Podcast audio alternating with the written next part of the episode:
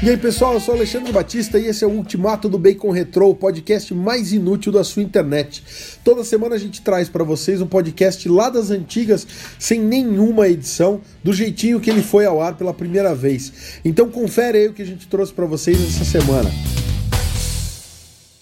E aí pessoal, eu sou Alexandre Batista, esse é o Sobrecast, o podcast do Sobrecapa de todas as segundas-feiras. E estamos aqui eu e Diego Brice. E aí, Diegão, tudo certo, cara? Tudo certo. E vamos começar dando os parabéns já? Parabéns, vamos lá. Pro Júlio, né, cara? Nosso amigo pois Júlio é. vai ser pai, cara. Aê, Júlio Ribeiro não é o Júlio do Cocoricó. Ele vai ser pai, cara. Júlio, meus sinceros parabéns, cara. Isso é um momento muito legal. Espero que você curta bastante esse momento aí. Meus, meus sinceros parabéns, cara. Tô, tô feliz com isso, cara. E já tem até nome a criança, né? Ah, é? Sabia é. não. Se for menina, vai ser Marcela. Se for menino, é Francisco. Bonitos nomes. É legal, né? Pô, vamos ver. Parabéns, Júlio. Parabéns de verdade. E parabéns também, Alexandre. Campeão de crossfit aí. é, né? o pessoal da Box fez uma homenagem lá. E... Mas é só porque eu tô evoluindo, né? Na, na real, eu acho que o exercício físico é importante para nossa saúde. Então, é, é importante falar disso uma pincelada. E lembrando, um abraço para todo mundo da Feroz CrossFit, que fica em Curitiba, na rua General Mário Tourinho, 706. Para quem está em Curitiba, dá uma conferida lá, porque, meu, essa box é sensacional, velho. Mudou minha vida. Mas vamos ao que interessa no nosso sobrecast. Qual, Qual é o assunto de hoje, seu Diego? Então, hoje a gente vai falar os melhores, os cinco melhores filmes dirigidos por Michael Bay. Muito bom, cara. Muito é? bom. Cinco melhores filmes dirigidos por Michael Bay. São eles A Ilha. Pearl Harbor. Transformers 1, 2, 3, 4, 5. Pearl Harbor. E Pearl Harbor. E Pearl Harbor. Muito bem. E Armagedon. E Armagedon, é. Não podia, não podia faltar Armagedon, né? Sim, Armagedon seria muito melhor se fosse dirigido por Zack Snyder. Entendeu? Que aí teria um clima mais Batman vs Superman. Viu como em menos de um minuto a gente cumpriu a cota? Tá cumprida a cota, maravilha. A gente tá começando a ficar craque nisso, hein, Diegão? É, com certeza, mas hoje a gente vai falar do Zack Snyder, Alexandre. Vamos falar de Zack Snyder, vamos falar também de Johnny Depp. Hum, sim, verdade. Porque o tema é? As melhores adaptações de HQs do Mago Barbudo, do cara esquisitão que brigou com a indústria inteira dos quadrinhos e agora não, não faz mais quadrinhos, agora ele escreve livros, romances. Senhor Alan fucking Moore. Contador de história que não gosta de nada, tá sempre satisfeito. Mas é, tá ganhando dinheiro, né? O dinheiro ele não recusa. Eu quero saber se o dinheiro ele recusa também. Pois é. Será? Não sei não, cara. Mas assim, com a qualidade que ele tem para escrever, cara, eu acho que ele pode ser o quão excêntrico ele quiser, sabe? Porque ele conquistou esse direito, tá ligado? Não sei se você concorda comigo, mas é um cara que fez por merecer, vai, Diegão. Ah, com certeza. O Alan Moore, ele é um, ele é um puto escritor, ele fez um trabalho muito bom em. em. em. não sei. Sacanagem. Watchmen é foda fodástico. Até, até as coisas ruins que ele escreve são boas, cara. Tipo, Neonomicon, essas coisas meio malucas assim. Até isso é legal, porque, cara, uma coisa ninguém pode reclamar. O cara, ele, ele tem personalidade. Ele é autêntico tem. no que ele escreve. Isso aí é fato. Às vezes ele exagera, mas não dá para negar a genialidade do cara. Não, jamais. Pra galera que não sabe quem é Alan Moore, vamos, vamos dar só um preâmbulo de, de quais as, as HQs, mas é, entre outras, as mais famosinhas pro, pro, pro lado pop, ele escreveu A Piada Mortal, né? Que tem. que conta a história do Coringa. Ele escreveu para o Homem que Tinha Tudo, do Super-Homem. Ele escreveu O que aconteceu com o Homem do Amanhã, também do Super-Homem, quando acabou né, a fase pré-crise, a Era de Ouro e a Era de Prata lá na Crise nas Infinitas Terras, contrataram Alan Moore para escrever as duas últimas histórias do Superman. Era um adeus ao Superman do, do pré-crise. Isso só falando de alguns trabalhinhos mais pop, assim, mais conhecidos do grande público. Para DC também ele fez uma run animal do Monstro do Pântano. Sim, é. Tá aí. Os Mercenários Livres não deixam a gente mentir. 300 reais a edição 1. Pois é, cara. E vale a pena, cara. E é, vale a pena. O conceito é sensacional. Aí a gente tem a Liga dos Cavalheiros Extraordinários, né? É, Liga Extraordinária. Fala, fala. Liga, verdade, Liga Extraordinária. Eu tô confundindo com o título em inglês, cara. Vamos brasileirar logo essa porra, cara. Ei, ei, ei. Deixa eu dizer, tá vendo? Alexandre, Alexandre cheio de marra já, ó. Querendo, querendo Não, é por. Vou, vou justificar, cara. Como aqui no Brasil a publicação dela pela Devir foi meio caótica, então, tipo, lançaram ela em capa cartão, depois lançaram uma capa dura, e aí é uma bagunça a coleção brasileira, e eu acabei comprando ela é, no original em inglês. Então, na minha cabeça, eu li como The League of Extraordinary Gentlemen. Então, por isso que eu tive uma certa confusão na hora de traduzir. Então, Mas como, aí- como o nome do episódio é As cinco melhores ou não adaptações do Alan, Moore pro cinema, cinco filmes do Alan Moore baseados em HQ do Alan Moore que foram pro cinema, a gente podia já começar pelo que, pelo que deu mais certo, né? Pelo melhor de todos, que foi responsável pela aposentadoria de dois, do- dois funcionários aí da, da indústria cinematográfica, né? pois é. Que depois, a Liga Extraordinária, depois, Sean Connery não quer mais fazer filme, e o diretor, coitado, também nunca mais apareceu. Fez mais nada, né, cara? Não, ele nem quer, o cara, tipo, pô, morreu o assunto.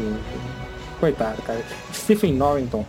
Ele, ele dirigiu Blade, cara, em 98, antes do X-Men aí, que a gente diz que é o primeiro filme que voltou, né, com essa coisa dos super-heróis, assim, no cinema, mas acho que Blade veio. deu meio que um pontapé ali, cara. Porque Blade é uma, é uma adaptação bem legal, assim. Blade é sensacional, cara. Eu, eu tenho os seus problemas, mas é divertidíssimo, especialmente na época era divertidíssimo. Sim, mas que Mas- filme não tem problema, né, cara? Exato.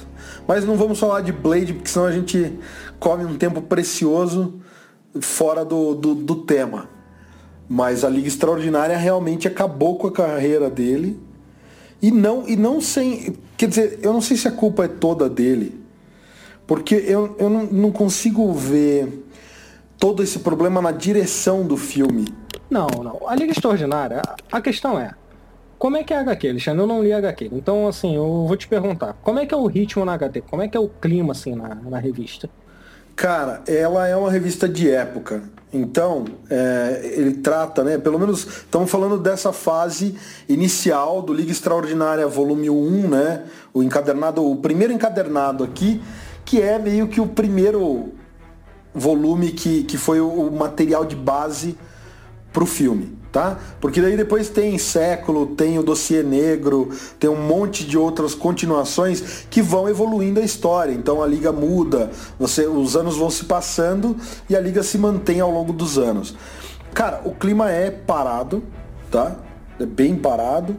E o divertido é você pensar nesses personagens literários, né, mitológicos e tudo mais do, do final do século XIX, porque eles são contemporâneos na literatura. Então, a genialidade do Alan Moore tá em jogar todos esses caras numa liga, como uma liga da justiça aí meio sombria, né? A liga sombria que todo mundo fala. Mas os Vingadores, né? Que você tem o Capitão América, você tem o Homem de Ferro, você tem o Hulk, você tem a Viúva Negra, não é? Uhum. Você Sim. tem todo mundo ali, cara. Cada um fazendo uma coisa. O Nemo é o Homem de Ferro, bom, por aí vai, né?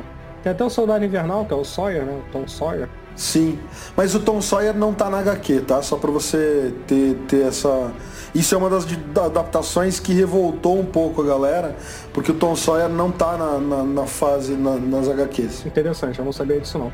Eu não li as HQs, como o Alexandre falou, mu- muita gente não tem essas revistas porque elas esgotaram muito rápido e é um material meio de nicho, né, Alexandre? Não é uma coisa assim do eixo Marvel. Tudo que é fora do eixo Marvel DC, que foi lançado entre 2000 e 2011, assim, foi é meio que ignorado, assim, calhou. Inclusive coisa da Marvel DC na época, porque a cultura era outra, né? Até de colecionismo Sim. no Brasil. Então são matérias real- realmente que agora que as pessoas estão começando. Hoje eu estava conversando no grupo lá com o pessoal do Ultimato do Bacon, estava conversando com o JP sobre isso. Que agora, diante dessas coleções novas, as pessoas estão começando a se interessar por materiais diferenciados. Entendeu? E como eu disse lá, isso se deve graças a quem? Os colecionadores de lombada, né, Alexandre? Que se não fossem Cara, eles, a gente São não tava mal necessário, né, cara? não, mal, Não eu tem... não vejo mal nenhum. O cara pode. A gente não coleciona bonequinho pra não brincar, pô. Você não Sim, coleciona eu, carrinho eu, na verdade eu usei mal necessário pela força da expressão comum que se usa muito, mas também não acho que é um mal. Acho que cada um faz o que quer com o próprio dinheiro, né? Ah, com certeza, isso aí. O cara quer colecionar a lombara, cara, fica à vontade, continue comprando e comprem muito, comprem para revender, porque isso tá trazendo o Terra X de volta para as prateleiras. Meu amigo Levi Trindade, muito obrigado. Tô com cinco encalhados aqui, mas tudo bem, isso não é problema. Eu Boa. Perdi aqui uma, quase uma, um apartamento em Copacabana. Pois esses é. HQs Pô, foi esse martelo, mas tudo bem. Se ele relançar crise de identidade, aí, meu amigo, aí, aí o troço fica pessoal. Mas voltando a falar assim, então é, é, uma, é um material meio de nicho, então muita gente não conhece. Então, quando eu vi o filme na época, cara, eu não tinha conhecimento nenhum da HQ, essa é uma realidade. Eu acho o filme divertido, assim. Divertido na sua proposta. Mas que tem muito furo, cara, que você assistindo outras vezes, você vai ficando, é, é, sei lá, cara, não, não sei, cara. Teve muita polêmica na época. O Sean Connery parece que se desentendeu muito com o diretor, o Stephen Norrington. Eles quase disseram que eles quase saíram no tapa, entendeu? E o Sean Connery tava metendo o bedelho em tudo, na direção do cara. Ele participou da parte do, da edição lá, dos cortes do filme, né? Ou seja, e o material pelo que dizem as fofocas na época, parece que foi tudo coisa de produtor, né? Os caras não deixaram o diretor trabalhar. O que é uma coisa que a Fox faz sempre, né? A gente pode até ver que ah, o melhorzinho foi X-Men, isso e aquilo, mas a, a Fox ela sempre faz isso. É só ver o, o- no Ultimato do Bacon mesmo tem aquela, aquele artigo falando sobre os filmes de Planeta dos Macacos que não foram realizados. A Fox sempre se meteu no que não devia e muda orçamento, porque cara, o grande problema é o seguinte, além de ser de nicho, isso que você falou, né? É como, por exemplo, o Top Ten, que é genial, também do Alan Moore, não tem adaptação ainda. Se ganhar uma adaptação, ou o filme tem que ser muito bem produzido, com um baita orçamento para dar certo, porque é um mundo onde todo mundo tem superpoderes. Se você faz aquilo com baixo orçamento, cara, você vai ferrar com o conceito básico da coisa.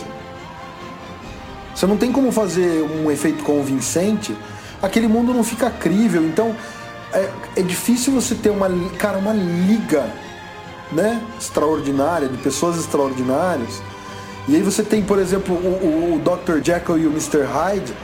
Quando, quando o Dr. Jekyll vira o Mr. Hyde, cara, é, é bizarro, é, é mais grotesco do que o Abominação do, do segundo filme do Hulk, entendeu? É, parece que o. Esse filme foi- teve muito problema na época. Esse filme. Na verdade, esse filme nunca deveria ter saído do papel. Eu não sei se você sabe, Alexandre, mas na época que eles estavam filmando em. Filmando não sei onde, lá na República Tcheca, não sei. Parece que teve um acidente lá, aí eles perderam uma parte dos sets de filmagem lá por causa de negócio de enchente. Caraca, não sabia não. Entendeu? É, foi um, não, foi um negócio entre, entre 5 e 10 milhões, assim, que eles perderam. Entendeu? E teve um atraso, eles transferiram a- as filmagens para outro lugar, entendeu? E Fora toda essa polêmica que teve, o, o, ca- é, o- é o Alan Moore, como é que é o nome do outro mesmo, Alexandre? Dennis O'Neill. É Dennis ou Kevin? Não, mas não é, o Kevin O'Neill, desculpa. É. Kevin O'Neill. Ele tava lá, a fofoca, cara, esse filme é cercado de fofoca até dizer chega, né? Os eixos do filme são fofoca pura. E o Anil lá, ele falava, que ele tava lá, o que o diretor diz, é que ele tava lá acompanhando a gravação, que ele gostava, que ele participava, não sei o que, falava bem. E quando o Alan Moore começou a descer o sarrafo, falar que isso é uma merda, que eu não queria que fizesse nada, não sei o que, ele foi, mudou opinião e começou a meio que fazer aquela, fo- aquela fofoca negativa, né? Aquele, aquele veneno, aquele, aquela- aqueles comentários venenosos, assim. E tudo isso, por- você imagina, você vai ver um filme do, assim, ó, baseado numa HQ do Alan Moore, certo? O Alan Moore é um cara que ele, tipo assim, ele escreve muita coisa autoral para um nicho, e esse nicho quando sabe como é que é, é tipo o Watchman, o Watchman dele também. Quando fala, quando fala que vão fazer uma adaptação de Watchman, a galera quase morre. Falta fazer, faz abaixo assinado e o cacete pra não fazer. Não Sim. que é tipo a Bíblia, é tipo É intocável a coisa, exato. é. Exatamente, é fana- são fanáticos religiosos. Aí você vai lá, aí o cara que é o dono da igreja vira e fala, isso aqui é ruim, não vale a pena assistir, cara. O filme sofreu um boicote. Se eu não me engano, ele custou em torno de 70 milhões e não arrecadou nem 60. Entendeu? Teve um Caraca. Prejuízo. Foi uma parada meio assim, cara. Eu lembro que na época, cara, eu acompanhava muito isso pelo Cinepop. Cinepop tava botando as, as fofocas todinha, cara. E porra, cara, foi brabo, assim, eu não sei como esse filme conseguiu ser lançado. Mas assim, eu acho que o que detona o filme não é só a qualidade dele. Ele é um filme assim que pra mim ele tem de 2 a 3 bacons, assim, porque ele não é um filme ruim. Foi como nós conversamos no outro dia. Ele é uma sessão Sim. da tarde, né? E assim, um bem sessão da tarde baixo orçamento, né? Sim. É a impressão que passa pelos efeitos. Mas eu te pergunto, você que leu HQ, vale a pena você fazer uma. Tem como, existe condições de você fazer uma adaptação da Liga Extraordinária? É assim, de maneira, sei lá, adequada? Cara, tem, mas teria que ser uma série. Uma série no naipe HBO, assim, meio, sabe? Com, com uma graninha tipo Westworld, assim, que, que preze pelos elementos de, de época.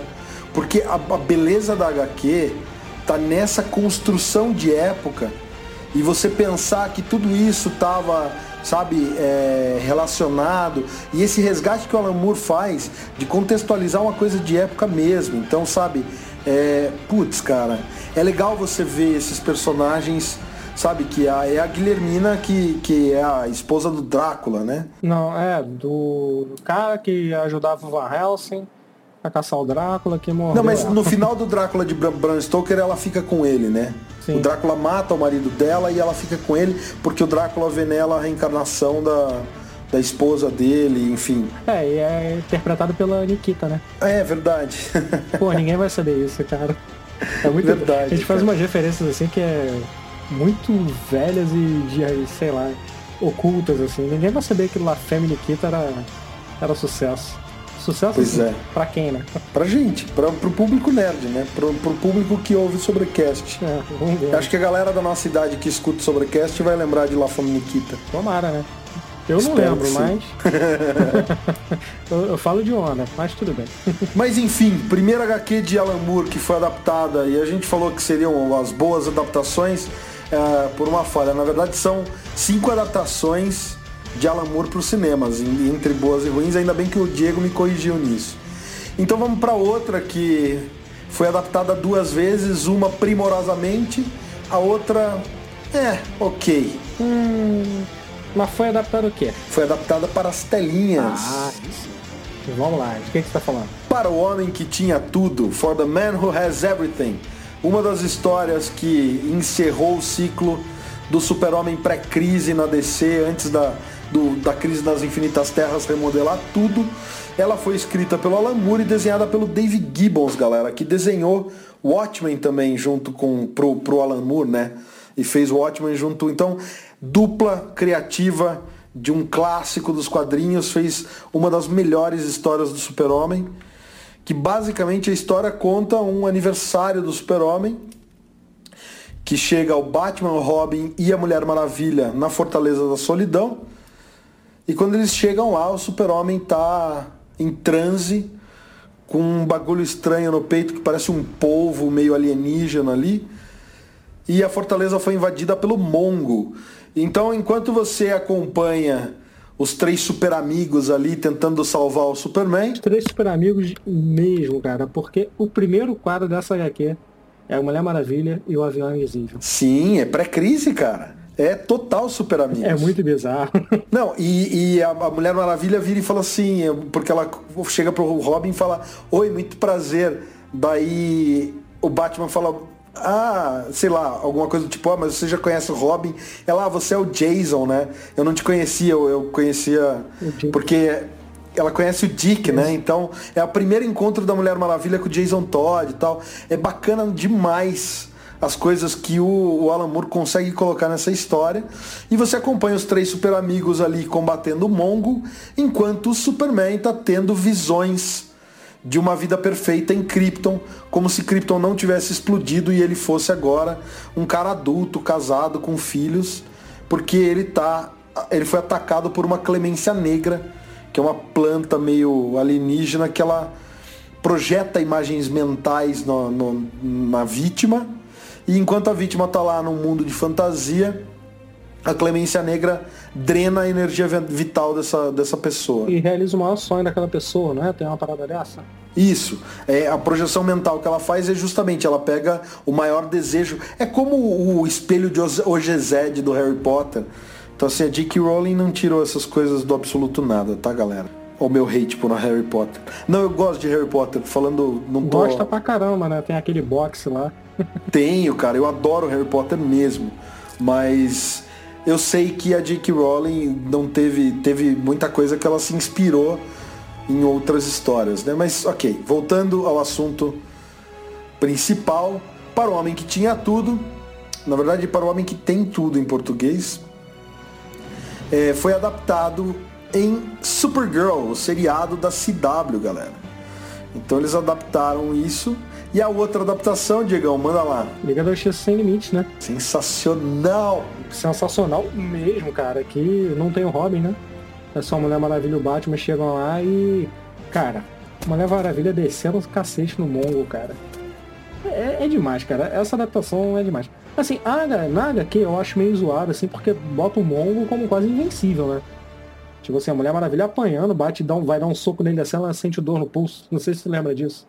Um detalhezinho uhum. meio zoado assim, cara.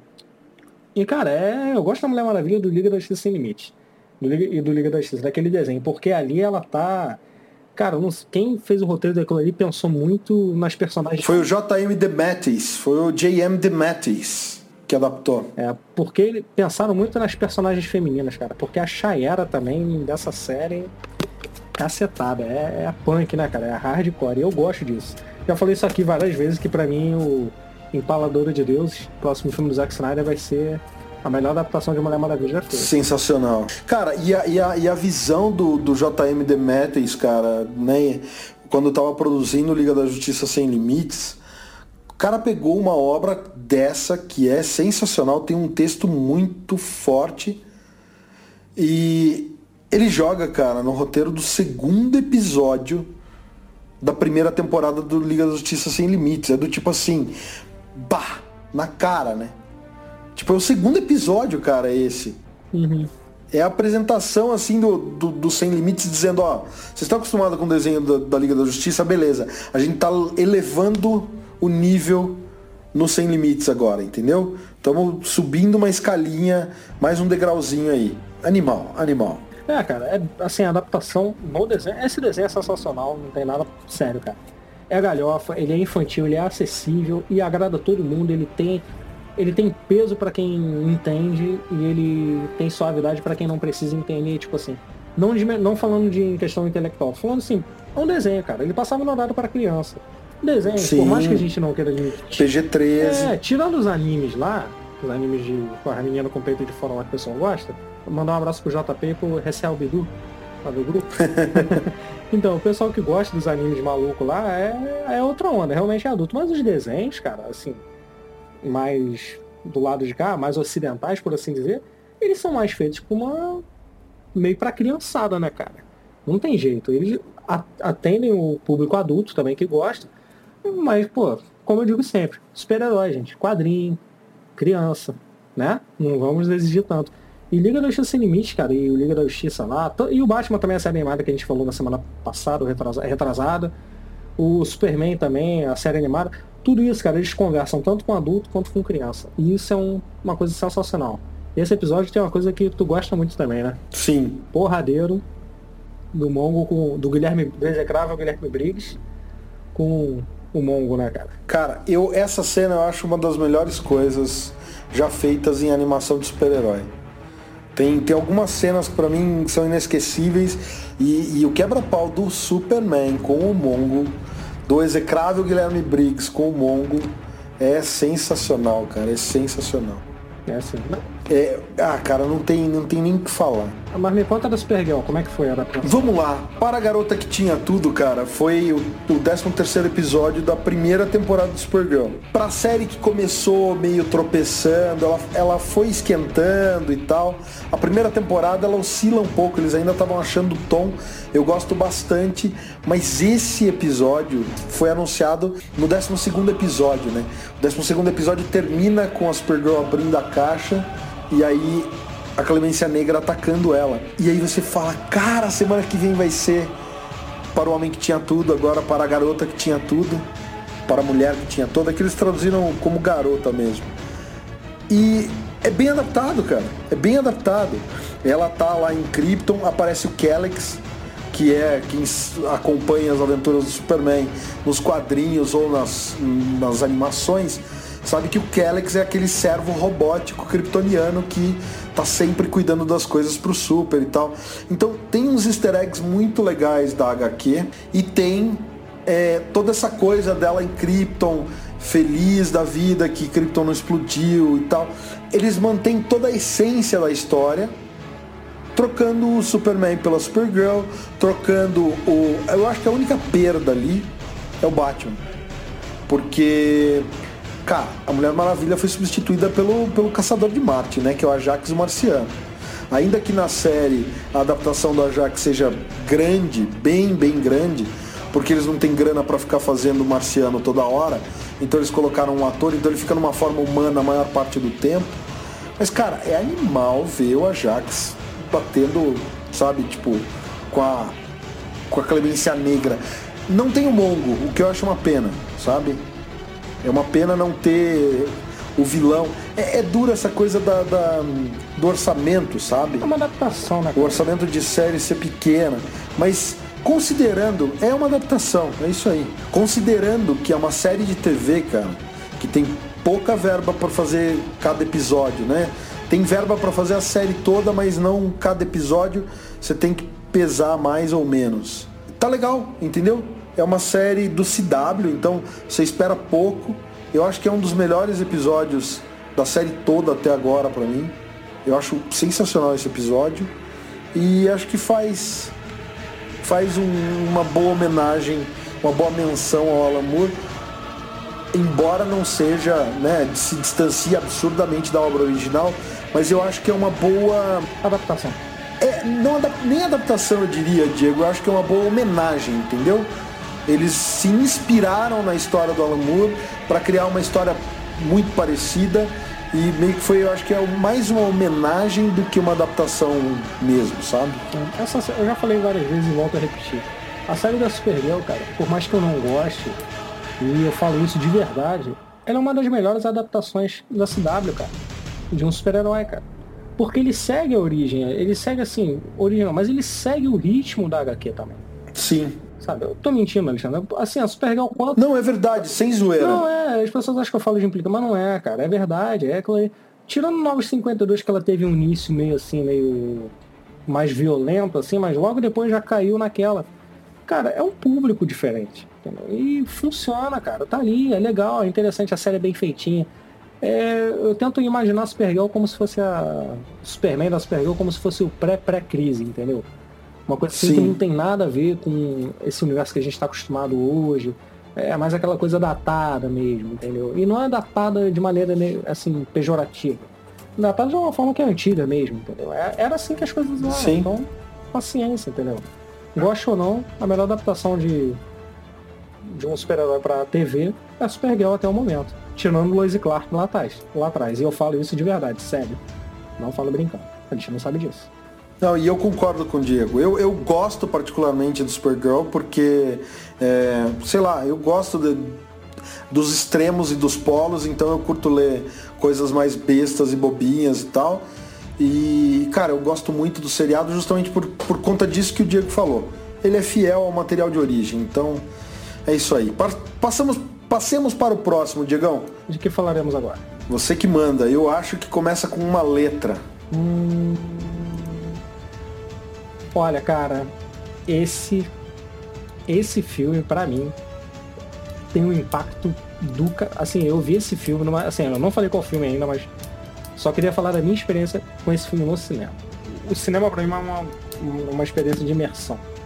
A sala de cinema ela tem que estar climatizada, devidamente climatizada entendeu? E tem que estar um silêncio absoluto. A única coisa que tem que chamar a tua atenção é o que está na tela. Não é luzinha, luz de saída de emergência, não é pessoal comendo pipoca, não é pessoal falando. Não é isso que tem que te chamar atenção. O que tem que te chamar atenção é o que está na tela e saindo do alto-falante.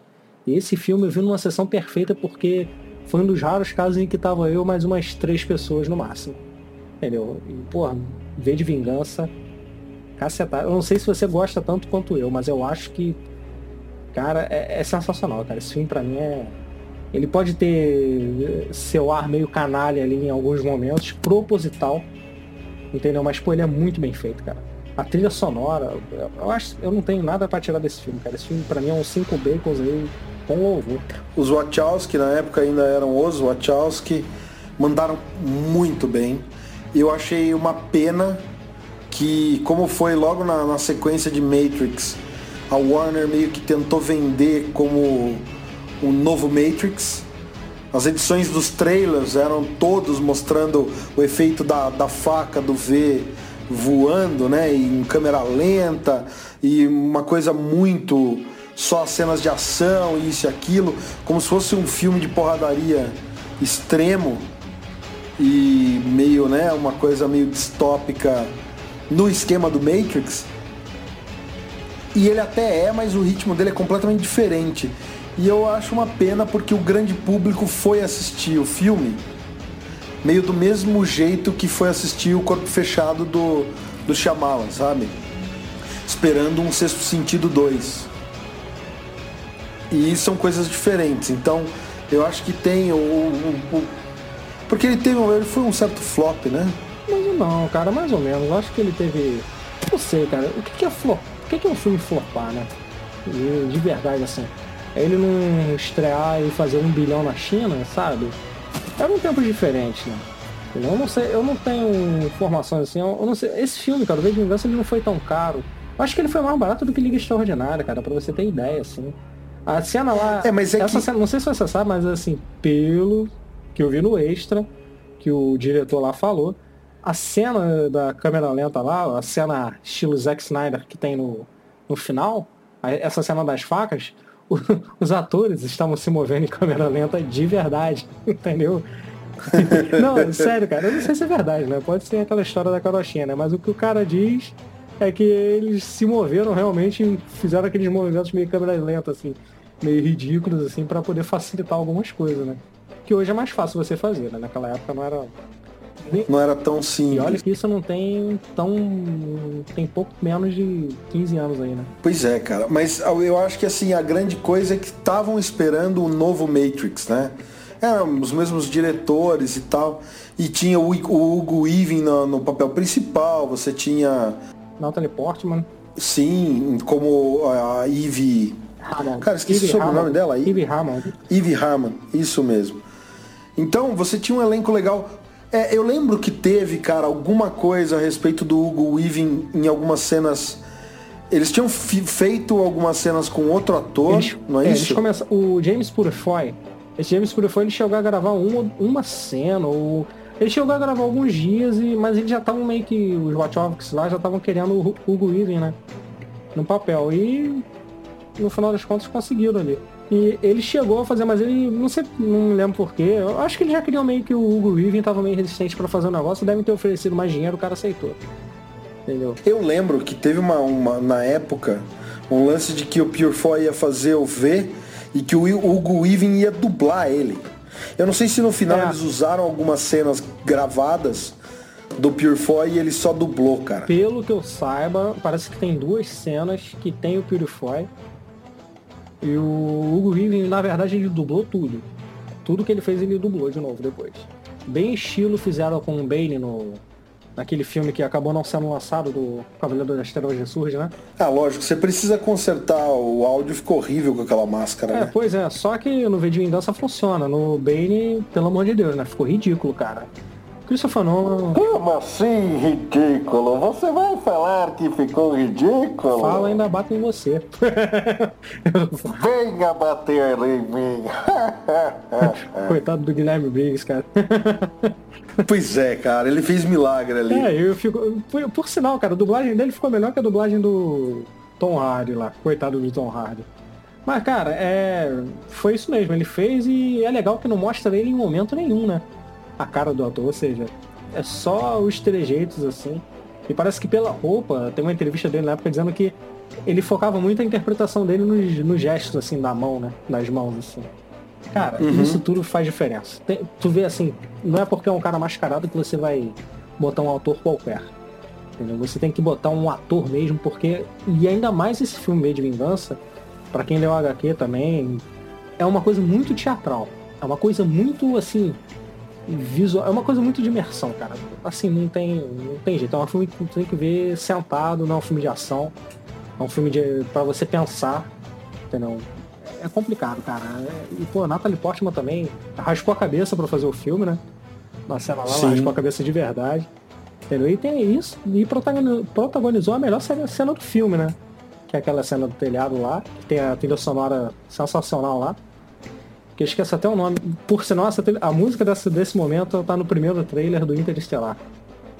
Olha só que curiosidade legal. Né? Cara, não, não lembrava disso. Dario Marianelli, compositor. É, de cinema eu gosto, cara. Falando um pouco da HQ, galera, ela foi desenhada pelo David Lloyd, né? Ilustrada pelo David Lloyd. E no Brasil também teve um percurso meio complicado de se conseguir, porque ela foi publicada, é, se não me engano, eram quatro edições pela Via Lettera. E era caríssimo, cara, caríssimo. Primeiro a Globo lançou em cinco edições. E a Via Letra, mentira. Via Letra foi. Foram, eram duas edições. Mas, cara, era caríssimo esse negócio. Era caríssimo. Difícil acesso. Era difícil acesso e tal. Eu, namor, eu lembro que eu namorava isso daí. Eu olhava na, na livraria e falava: quando eu tiver dinheiro, eu vou comprar essa coisa. E aí, em 2006, a Panini lançou. Mas também fez uma tiragem pequeníssima, cara, que esgotou e já era. Colocava cartão, né? Eu acho que tinha a capa dura também, cara. Eu acho que não chegou a ter capa dura nessa época, não. Acho que a capa dura a Panini só fez recentemente, cara. Será mesmo? Acho que sim. É que nessa época não tinha muito capa dura, né? Não vendia. Não. Mas era essa, era essa mesma edição de agora, mas com uma tiragem super pequenininha e daí, tipo, também. Comprou, comprou, não comprou, ficasse sem. E agora, recentemente, eles relançaram, então finalmente dá para encontrar com mais facilidade porque eu por várias vezes cogitei em importar o negócio para ter aqui. O final, eu gosto mais do final da HQ do que do, do filme, embora eu ache que o filme é muito bom e respeita bastante o material original. Acho visualmente lindo o filme. É, todas as qualidades que o Diego enumerou eu concordo, mas eu não curto muito aquele final apoteótico ali do, do filme, todo mundo com a máscara e tal. É um final poético, né? É poético. Eu, eu, acho, eu achei que no cinema funciona bem, mas eu gosto do eu gosto do final da HQ mesmo. Eu não vou dar spoiler porque se você não leu e, e viu o filme, leia a HQ. eu não quero, não quero dar. Tem diferença. Tem diferença, faz diferença. Não é só tem diferença, mas ah, tanto faz. Tem diferença, faz diferença e é meio que nem o final do Akira, né? O mangá é de um jeito, no anime de outro e você vai extrair boas coisas de ambos. Sim, sim. Então acho que vale a pena conferir as duas coisas. Sim. Cara, eu gosto muito desse filme, desse final. Eu acho que ali ele passa a mensagem. Na HQ ele tem uma. Assim, é como a gente fala, Alexandre são adaptações. Então você tem que pegar uma HQ que você leva em média, sei lá, duas horas, três horas para ler, entendeu? E adaptar isso em pouco mais de duas horas. Entendeu? Não sei, acho que esse filme é um pouco mais longo. Entendeu? E esse é o grande problema até que o Zack Snyder sofreu, tanto com 300 quanto com Watchmen, né? a gente vai falar disso é, no futuro. E é difícil, cara. Você tem que adaptar, você tem que cortar algumas coisas, você tem que focar no principal, na essência. E por isso que eu acho que o Veio de Vingança é tão sensacional, porque ele, eles conseguiram tirar a essência dali.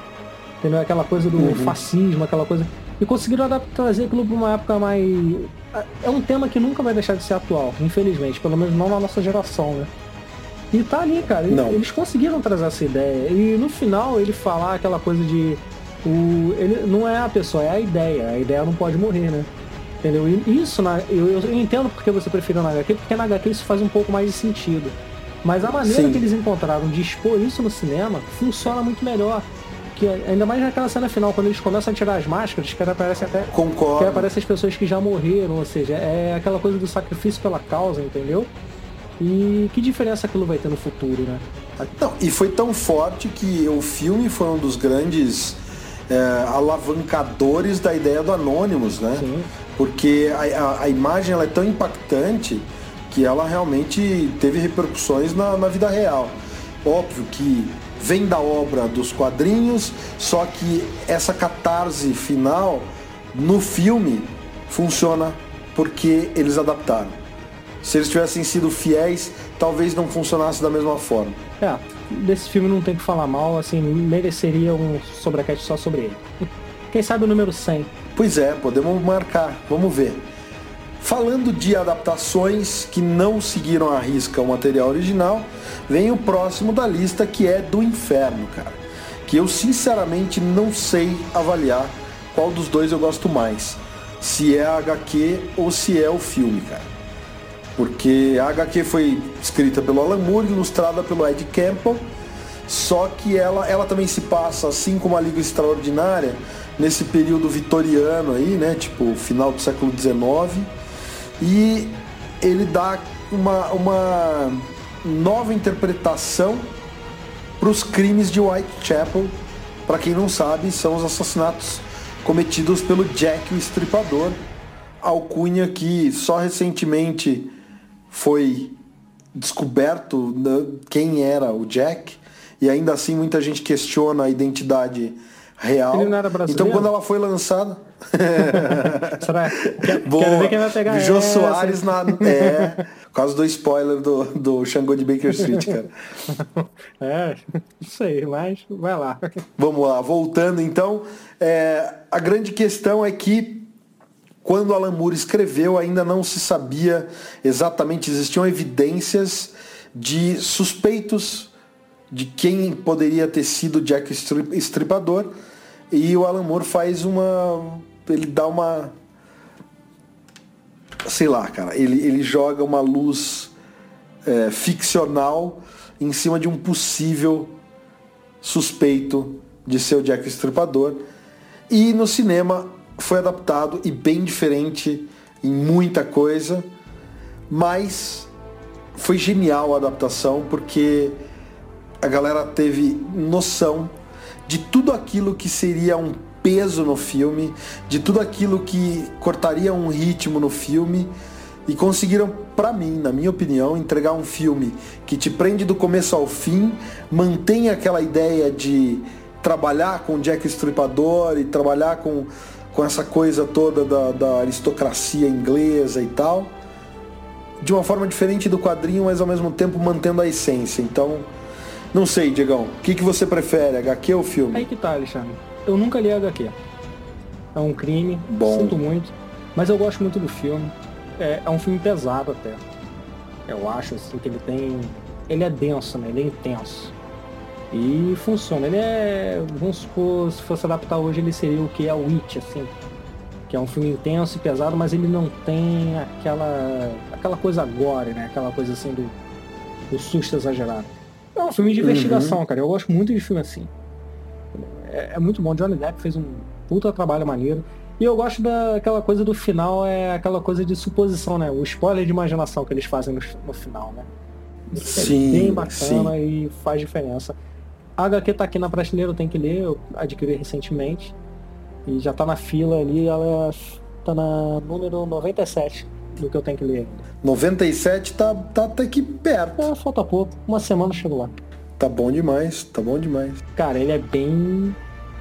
bem. Ele é meio escuro, né? Lembra um pouco daquele filme O Corvo, né?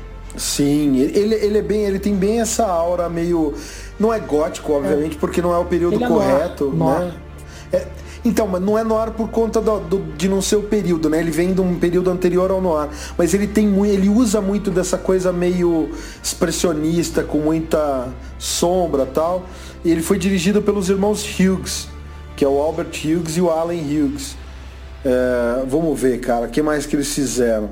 O livro de Eli, cara, com o Denzel Washington. Hum. Que tem uma proposta bem bacana, mas não é. Eu acho que não é tão. Eu não gosto do final. É, exatamente. O que me incomoda Mila é o finalzinho. querendo andarilha. Mila Kunis querendo dar uma de Mad Max não dá certo não. Chega. É, também acho. Muito magrinho.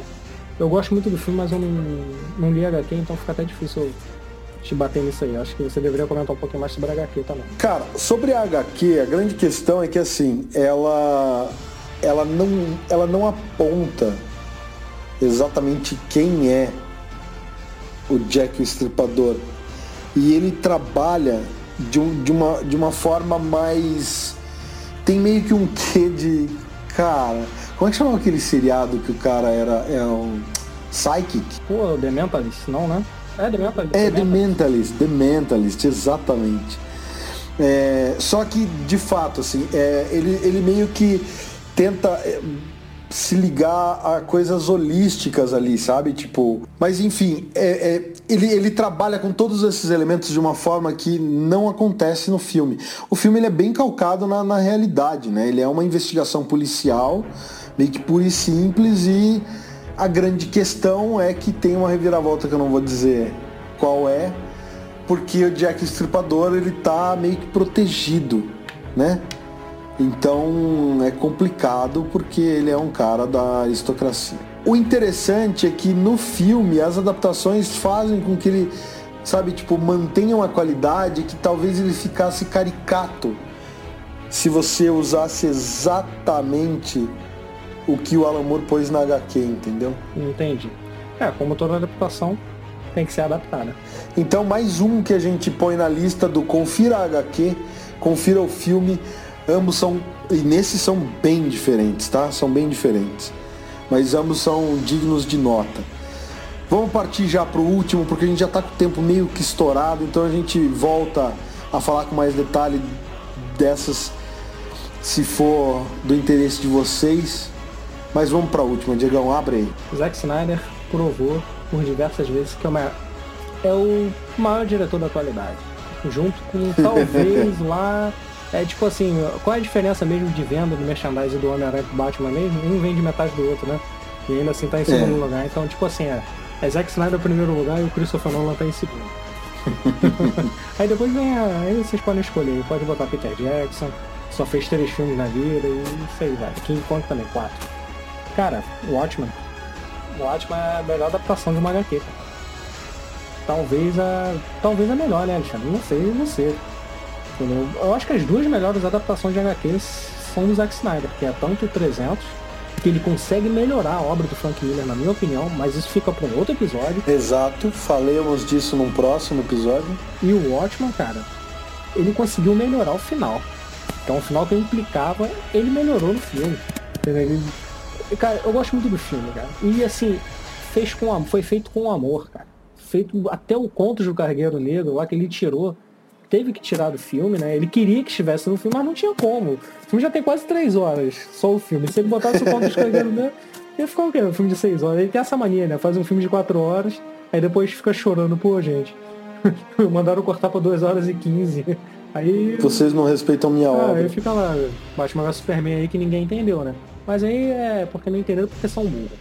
São burros, pessoas burras. Não entenderam Batman vs Superman e acabam não gostando. Esse fica para outro episódio também. Mas a adaptação, cara, eu lembro que antes, assim, de sair o filme, muita gente implicava, não sei se você se lembra, já, dos uniformes. Aí ficavam comparando com o Batman do Josh Marker, tu lembra disso? Sim. Era mal polêmica, né? Todo mundo, todo mundo achou meio ruim e tal. E no final, no filme, funcionou de um jeito lindo, né, cara? O filme é excelente, cara. O filme é lindo, assim, é. A abertura do filme é sensacional. Sabe? A abertura que inspirou o melhor filme de super-herói já feito, que é Os Incríveis, né? Que é a coisa do herói aposentado. E, olha, não, não tem nada nesse filme que eu não goste. Nada, absolutamente nada. Todos os personagens são trabalhados. Você entende todos eles ali. Mesmo que aparecem pouco, você consegue E a abertura do Deadpool é uma referência, para quem não sacou, é uma referência à abertura do Watchmen. É, isso é um absurdo, eu não gosto de deboche, mas tá certo. a trilha sonora desse filme, o Zack Snyder ele tem muito dessa coisa com música. Então a trilha sonora do 300 é uma. Faz todo, todo filme de Snyder que você vê, até a lenda dos Guardiões lá, que é o filme das corujas, você vai ver que ele dá muita, muito valor à trilha sonora. Sabe? Eu acho que é o grande destaque dos filmes dele ali. Sucker Punch é tem nem o que falar, né, em termos de trilha sonora. E isso tá em ótimo ele, ele aproveitou isso de uma forma sensacional. A letra da música do Bob Dylan, que, que abre o filme, né? Tem tudo a ver com o que tá rolando, sabe? Olha, eu não sei, eu gosto da mudança que fizeram no final. Eu gosto até da mudança de tom de alguns personagens assim que ele conseguiu dar. E, mas eu não sei você, né, Alexandre? Você é um cara que é meio hater aí do Zack Snyder, então defenda aí. Não, cara, eu acho que eu acho que funcionou eu acho que funciona. E eu, na verdade, eu sou um grande defensor da diferença das mídias, entendeu? Eu acho que é importante a gente saber que quadrinho é quadrinho, filme é filme, TV é TV e animação é animação, porque a galera acha que se você fizer, tem muita gente que acha isso, que se você fizer alguma coisa idêntica, vai funcionar em todas as mídias e não é verdade.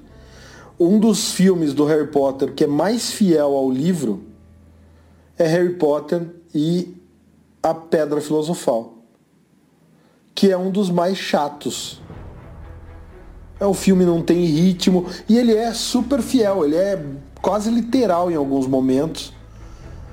E, cara, os últimos filmes, os dois últimos, né? A Batalha de Hogwarts lá, não tem nada a ver com o livro em muitas coisas, tipo, faz referência aos acontecimentos, mas ele retrata de uma forma completamente diferente a maioria das cenas e é o que melhor funciona como filme.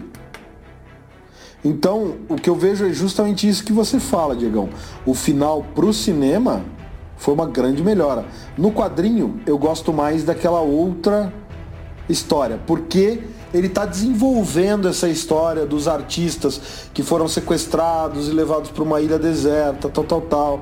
E, e tem artistas, tem biólogos, então você percebe que toda a trama tá rolando desde o começo da HQ, para quando ele joga o monstro lá e tal. E considerando que ele fez a HQ na década de 80, você tinha muito essa coisa da, da, da Guerra Fria e qualquer outra coisa que não fosse uma, uma ameaça exterior. Ameaça nuclear ali. Não, uma ameaça exterior ao ah, mundo ah, mesmo, que não fosse algo alienígena. Em vez de você apaziguar os ânimos e, e, e, provocar o que o Adrian queria provocar de né, chegar na paz na Terra ali e falar conseguimos um feito. Muito pelo contrário, se fosse uma bomba, um ataque nuclear, cara, ia detonar a Terceira Guerra Mundial, entendeu? Simples e fácil. Sim. Mas é um final que me incomoda. Eu acho que o final do filme, com a questão dele botando meio que a culpa no Manhattan ali, é o ideal, seria o ideal. Tudo bem, o Alan Moore tem aquela visão, ok, é bom, a HQ é sensacional também, não tiro nenhum pontinho dela, mas que, se eu for comparar os dois, é igual a gente compara Senhor dos Anéis. Se você parar para comparar o livro com o filme, eu vou sempre preferir o filme. Mas é uma questão minha, particular. É igual o. Eu prefiro o filme do que o HQ. Principalmente porque o filme ele também não tentou fazer um filme de ação. Ele não, não fez um filme Verdade. de ação, ele fez um filme com o mesmo ritmo da HQ. O filme que não. Quantas cenas de ação tem no filme? Conta aí, para pra contar. Duas. Ah, cara, eu não consigo lembrar. Duas, é a cena da prisão, que eles vão resgatar, resgatar o. Como é que fala o nome do Rorschach? Rorschach, é, Rorschach lá. E no final que eles brigam lá com o Adrian lá e Adrian, né? E é uma luta uhum. meio assim, meio Cinderela, né? aquela coisa meio do punho de ferro, que é aquela coisa meio coreografada. E o Zack Snyder assim, ainda assim fez uma coisa muito legal ali, né? Tanto que eu fui. Sim. Foi um filme que eu também dei sorte de ver numa sessão vazia. Tive uma puta experiência de imersão, sabe? Com a trilha sonora, com tudo. É um filme lindo de se ver, cara. Eu tô sempre assistindo, assim, é um filme longo, é um filme que você, pra parar pra ver, não é um filme tipo, você bota pra ver e fica fazendo outra coisa. Não, é um filme que você para pra ver e fica prestando atenção. E eu não canso de ver esse filme. Eu não canso, eu gosto demais mesmo, sabe? Demais, assim. E foi difícil para adaptar, né? O Zack Snyder sofreu muito preconceito e ainda assim ele conseguiu fazer sem o pessoal ficar sem a Warner ficar botando muito dedinho ali, né, cara? Sim. Foi, foi incrível eles terem conseguido fazer o filme que eles queriam sem a Warner atrapalhar, sem querer fazer um corte com menos tempo, fizeram, sem querer. A versão estendida tem 3 horas e 15, sei lá, alguma coisa. A versão de cinema tem meia hora, quase 40 minutos aí a menos, se eu não me engano. Por isso que eu preciso do Diego Brice no Sobrecast, senão eu falo bobagem, cara. Mais ou menos É, é ruim, pô. A, a cada 30 sobrecasts eu dou uma bola dentro. O resto é só. Não, cara, mas valeu por me corrigir aí, porque eu não, não lembrava disso. Não, sim, e a edição sem corte do Blu-ray só saiu em Blu-ray, se eu não me engano. Aqui no Brasil, pelo menos, tá? ela tem até mais violência, assim. É tipo a versão sem corte. Gente, imagina o que foi feito no Batman vs Superman. Você, quando você para para comparar a versão com cortes e a sem cortes, são, são versões completamente diferentes. Ao contrário até do Sucker Punch. Sucker Punch, a versão sem cortes, ela não faz muita diferença em cima do que foi cortado, da versão de cinema. Entendeu? O Zack Snyder, ele é, ele é maluco, cara. É, é, difícil. Por isso que ele tem que ter um produtor, mão de ferro ali do lado dele. Igual teve em Homem de Aço, ele tinha o Nolan e o, o Goya lá, não sei. Estavam em cima dele ali pra não deixar ele fazer um filme de 5 horas, entendeu? Porque senão ele quer fazer um filme de 3 dias. Então, daqui a pouco ele vai querer é que esse é o novo Lars von Trier, né? Não sei. O é, Lars von Trier do super Filme de 5 horas em duas partes de 2 horas e meia. Não que eu não queira ver, mas é legal. E assistam o filme, assistam Contos do Carreiro Negro, que é o desenho. Não é difícil de encontrar, não sei. Tem para vender por aí, é fácil demais de encontrar esse filme. E complementa legal a história. É, complementa assim, na maneira que tem que ser. É uma história, é um Inception de contos, né? O Watchmen conta uma história e o Contos de Carreira Negro conta uma outra ali, que no final tem a ver com a mensagem que ele está querendo passar. Tudo que o Alan Moore faz, ele quer passar alguma mensagem no final. Entendeu? Pra quem leu o Monstro do Pântano, entende isso que eu tô falando, entendeu? O próprio Watchmen você vai entender isso, e o V de Vingança principalmente, apesar de estar tá um pouco datado, porque ele fez isso numa época que a Inglaterra vivia um momento meio turbulento, em termos de preconceito, né? Então, é, é bom a gente estar tá Na Inglaterra não, não tá datado, viu? Vou te contar que lá a coisa ainda segue complicada, cara. É, complexo. Na introdução do V de, do v de Vingança ele fala que quer sair da Inglaterra, aquela coisa toda, né? Isso foi em 1989. ele falou. É brabo. Mas é isso, cara. O ótimo pra mim, perfeito. Eu já não sei se você tem alguma coisa. Não, cara, e a arte, eu queria só comentar que o quadrinho também leiam, porque a arte do Dave Gibbons é impressionante, é incrível. A gente vai fazer inclusive no canal uma análise mais profunda da arte do, do Watchmen, porque um dos vídeos em breve, porque, cara, a, a, o sequenciamento que o Dave Gibbons faz e, cara, os, os paralelos que ele usa é, é impressionante a forma de, de, narrar a história, ainda que ele use né, o, tradicional nove painéis, 12 painéis ali, é muito, muito, muito show. Então, assistam o filme, leiam a HQ, porque ambas são. Ambas as obras são muito é, boas. a HQ é um pouco, para quem não está acostumado, ela é o ritmo do antigo, né? Então tem muita história, tem muitos balões assim. E por isso que eu gosto tanto do filme, cara, porque ele manteve o texto do Rochard. Como é que se fala, Alexandre? O texto do, do cara lá da cara machada, ele é, é, meio que idêntico ao que tá na HQ, né? Ele é uma adaptação muito fiel. Cara.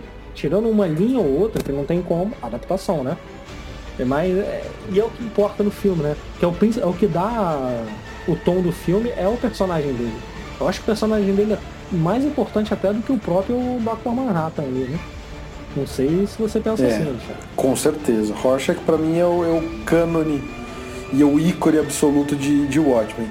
Agora, pra gente encerrar, se você tiver mais alguma consideração, as faça, porque eu quero lançar uma treta aí pra gente poder encerrar esse sobrecast, cara. A última consideração que eu tenho pra fazer é que eu gostaria muito, depois, depois que você assistiu o Watchmen, você preste atenção no Rorschach, sei lá, e você analisa bem como o Zack Snyder é a escolha perfeita para fazer um Batman Cavaleiro das Trevas aposentado de verdade. Entendo o seu, a sua consideração, mas digo mais. É, contudo, por mais que eu não goste do senhorzinho lá, do tiozinho chamado Geoff e Jones, com tudo que está acontecendo nos quadrinhos, você consegue imaginar depois do filme da Liga da Justiça e depois né, de ter já feito Watchmen, daqui cinco anos sair um filme chamado Doomsday Clock? Só se for na mão do Zack Snyder. Mas não foi ele que dirigiu Watchmen? Né? Não foi ele que dirigiu o Homem de Aço? É. Você imagina o Homem de Aço dele contra o Dr. Manhattan dele num filme que vai juntar o cânone da DC com o cânone de Watchmen, como tá acontecendo nos quadrinhos, cara? O filme vai ter exatamente 4 minutos e 48 segundos. Um minuto de introdução, ele vai botar uma música lá tocando, apresentando os personagens. Aí o Superman vai chegar e vai falar, Doutor Manhattan, você não sei o que é. O Doutor Manhattan vai olhar pra cara dele e falar, não concordo, vai explodir tudo e acabou o filme. Aí sobe o letreiro, aí dire... diretor Zack Snyder, produção Christopher Nolan e ponto final. É assim que vai Roteiro Geoff Jones, daí um risquinho no nome do é. Jones, Zack Snyder. Sim, é, é, muito absurdo, assim, se é pra falar de treta, vamos falar, mas é esse embate Superman e Dr. Manhattan não tem sentido. Não faz o menor faz, sentido. Porque o Dr. Manhattan, ele é, ele é uma entidade, sei lá, divina. Ele é, ele é um deus. Entendeu? Ele, ele criou o universo dos 952, pelo que estão dizendo aí. Não sei se é verdade, Alexandre. Não me dê spoiler, sei que você já tá bem adiantado nessa leitura aí. Alexandre é o cara que fica comprando as revistas importadas. É, esse, esse é fanático mesmo. Entendeu? Mas, pô, faz sentido o Dr. Manhattan combater alguém, assim, eu acho que se for ter embate, não tem que ser um embate de porradaria. Tem que ser uma coisa mais moral, filosófica ali. Agora, que não faz nenhum sentido, cara. O Alan Moore criou o Dr. Manhattan para ser totalmente fora da curva, entendeu? Para ser um personagem simbolizando, representando Deus mesmo na HQ. Isso fica muito claro, tanto na HQ quanto no filme. Entendeu? E eu acho que não faz nenhum sentido misturar esses universos. Tirando o Rorschach, Rorschach, Rorschach e o Batman. Mas, já que eles estão misturando nos quadrinhos, eu fico curioso para saber se eles não, não vão tentar misturar no cinema também, sabe? É, é uma boa. Vamos ver. Vou esperar pra ver. Mas é isso aí, Diegão. Mais alguma coisa? Sim, não? já que você lançou essa do Dr. Manhattan, então a gente pede para ver Baby Doll versus Mulher Maravilha. Boa. Sucker Punch versus Wonder Woman.